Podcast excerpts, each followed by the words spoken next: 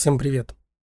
Иногда бывает полезно отвлечься от психологии и поискать э, чего-нибудь интересного в смежных или даже не в смежных сферах. Дело в том, что другие науки, они тоже достаточно интересны, и там иногда возникают идеи, которые можно, бывает, перенести в свою область.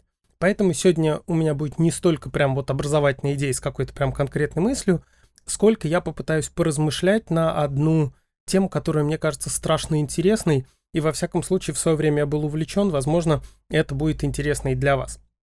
Сегодня мы поговорим про, э, как ни странно, про физику и химию, потому что из них могут быть очень полезные и интересные выводы. В частности, героем сегодняшней, так скажем, передачи будет э, Илья Романович Пригожин, уже ныне покойный. Э, это был физик, химик, наверное, больше все-таки химик, бельгийский химик российского происхождения. Он родился еще в царской России, а потом, видимо, эмигрировала его семья. И он э, известен тем, что в конце 70-х годов получил Нобелевскую премию за теорию диссипативных структур и работы по неравновесной термодинамике. Там еще статистическая механика необратимых процессов, вот это все. Как бы понятно, что мы во всем этом не сильно понимаем, но чтобы примерно обозначить область. Э, так вот, э, одним из главных его достижений, опять же, я пересказываю своими словами – если химики меня слушают, они, наверное, застрелятся, но я надеюсь, никакой химик меня не слушает. Поэтому, да, если что, извините, если кому надо, читайте сами работу Пригожина. Но идея главная его заключалась в том, что он изучал специфически неравновесные реакции, которые до определенного момента идут довольно предсказуемым путем, а потом наступает какой-то момент, в котором вот эта система неравновесная, двигалась которая, да, она может в какой-то момент преобразоваться и увеличить свою сложность. И вот этот вот процесс увеличения сложности, скачок, он, вообще говоря, ничем ну, не обусловлен, он непредсказуем. Ученые в этот момент не знают, в каком направлении будет двигаться система. И вот эта вот точка, в которой возможно усложнение, а возможно нет, называется точкой бифуркации.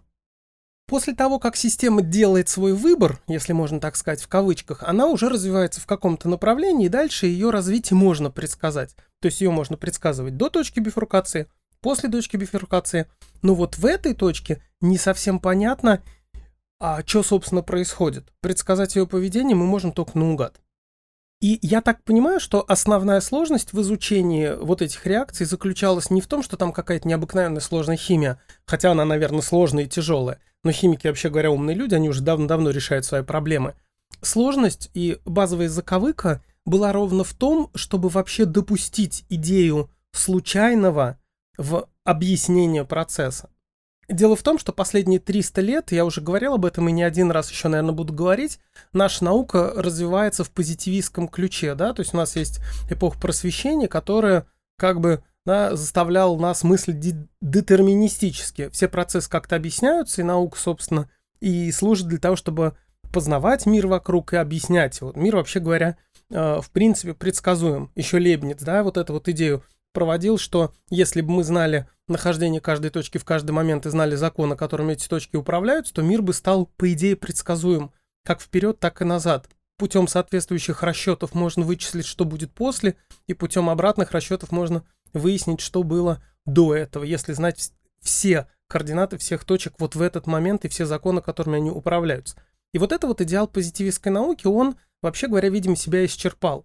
И вот, собственно, э, Пригожинские-то работы сложны именно тем, что в какой-то момент, да, он открыл вот эти реакции, которые непонятно чем управляются. И, видимо, видимо, в этом состоит весь пафос. Проблема не в том, что мы не знаем как, а в том, что это вообще никак, ну, не предсказывается. Идея случайного в науке. Это были его базовые работы, а теперь я, собственно, про что хотел рассказать. У него есть замечательная статья, уже сильно позже написанная им в 91 году. Она была опубликована в журнале «Вопросы философии». Несколько странно, да? Химик и физик пишет статью в журнал «Вопросы философии». Тем не менее, она страшно интересная, и, как по мне, ее может прочитать даже не специалист. Он пишет там достаточно просто, хотя, конечно, некоторые слова там новые будут, типа там аттрактор, там типа стабильность, еще что-нибудь такое, но она вполне читаемая, можете попробовать. Она не сильно большая, в ней страниц 9. И, собственно, там у него базовая идея заключается как раз в том, что существуют нестабильные состояния систем, которые очень сложно предсказывать.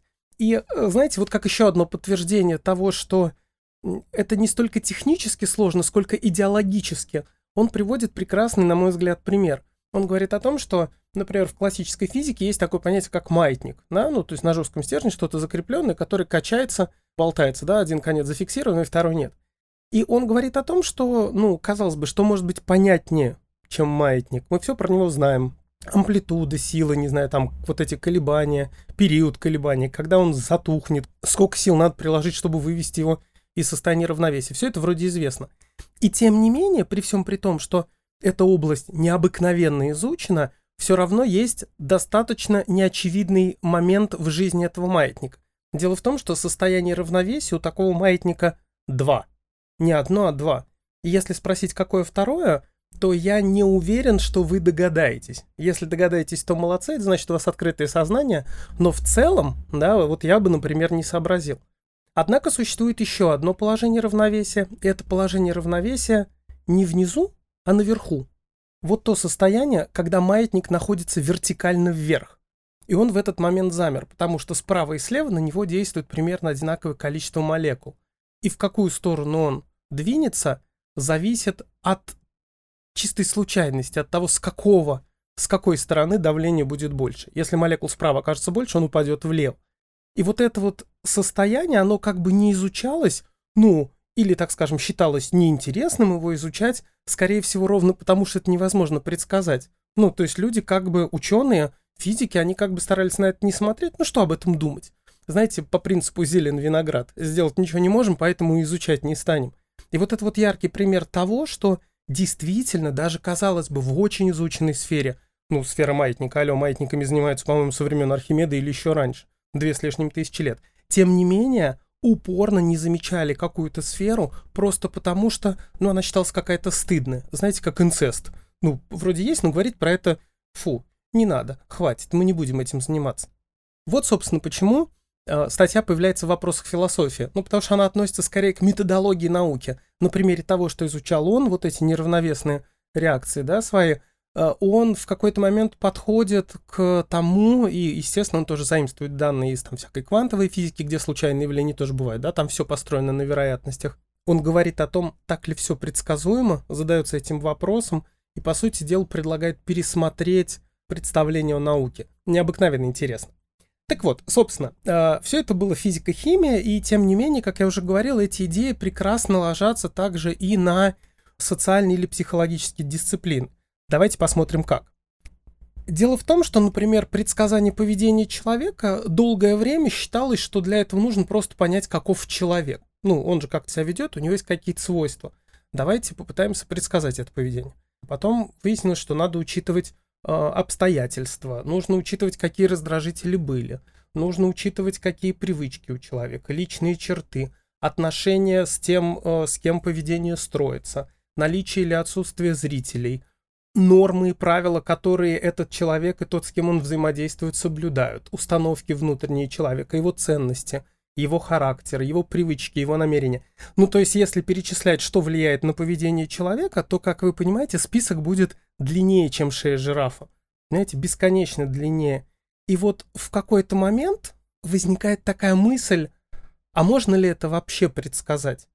Ну, то есть, возможно, сложности предсказаний и построения этой модели, математической модели, сталкиваются со сложностями не потому, что это просто сложно, а может быть, это просто вообще невозможно, и не стоит этого делать возможно, бодрый позитивизм, который говорит, давайте учтем все важные факторы, остальным пренебрежем. Может быть, это неправильный путь?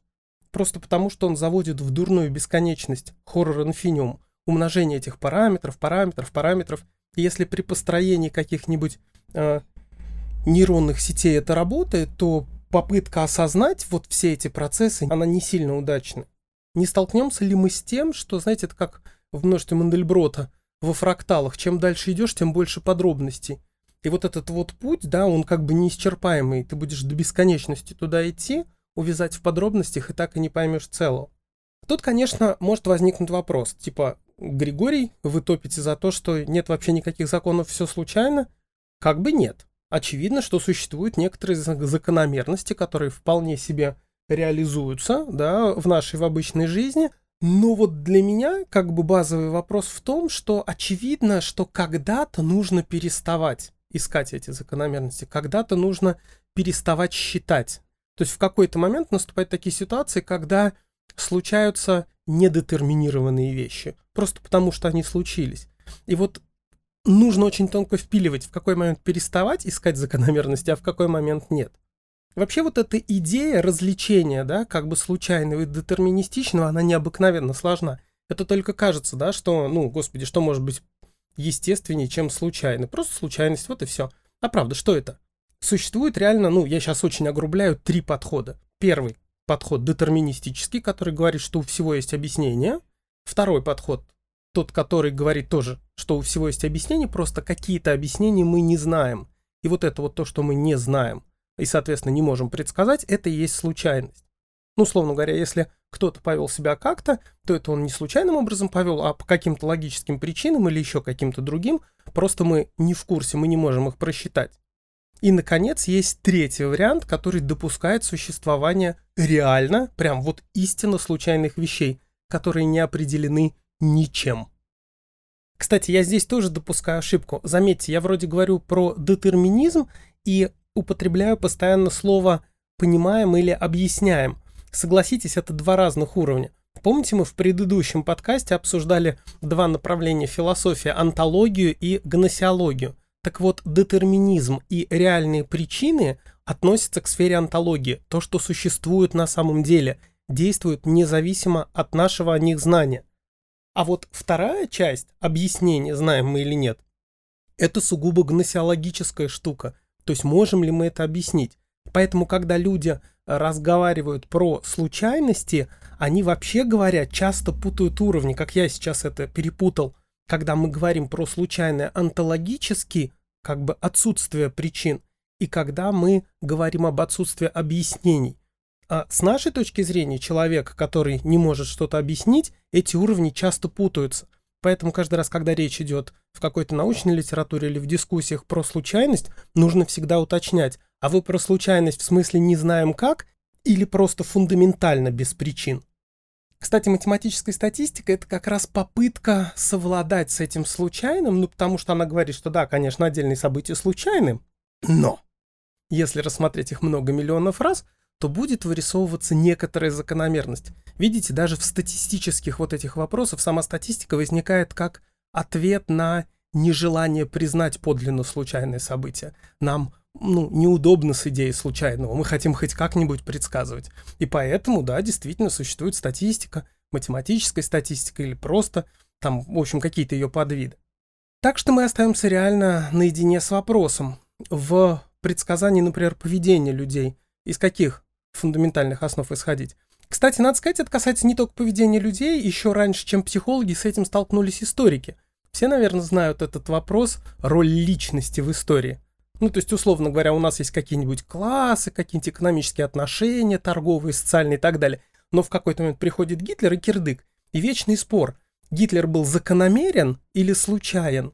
И иногда говорят, ну, может быть, не этот бы Гитлер пришел к власти, а какой-нибудь другой, но все же фундаментальный вопрос остается. Так все-таки вот этот вот человек, он обязательно появился бы или нет?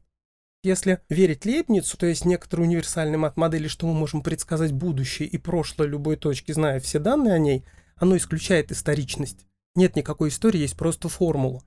А историчность в науке, в любой, это означает, что там, во времени, могут случаться какие-то такие события, которые влияют на все следующее, и эти события сами по себе непредсказуемы.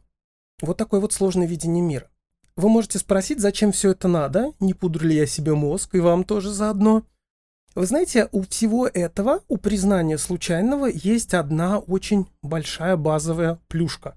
Она заключается в том, что если ты правильно, в кавычках, для себя решишь, что да, действительно случайные есть, это означает, что ты выпишешь себе индульгенцию для каких-то случаев не упираться.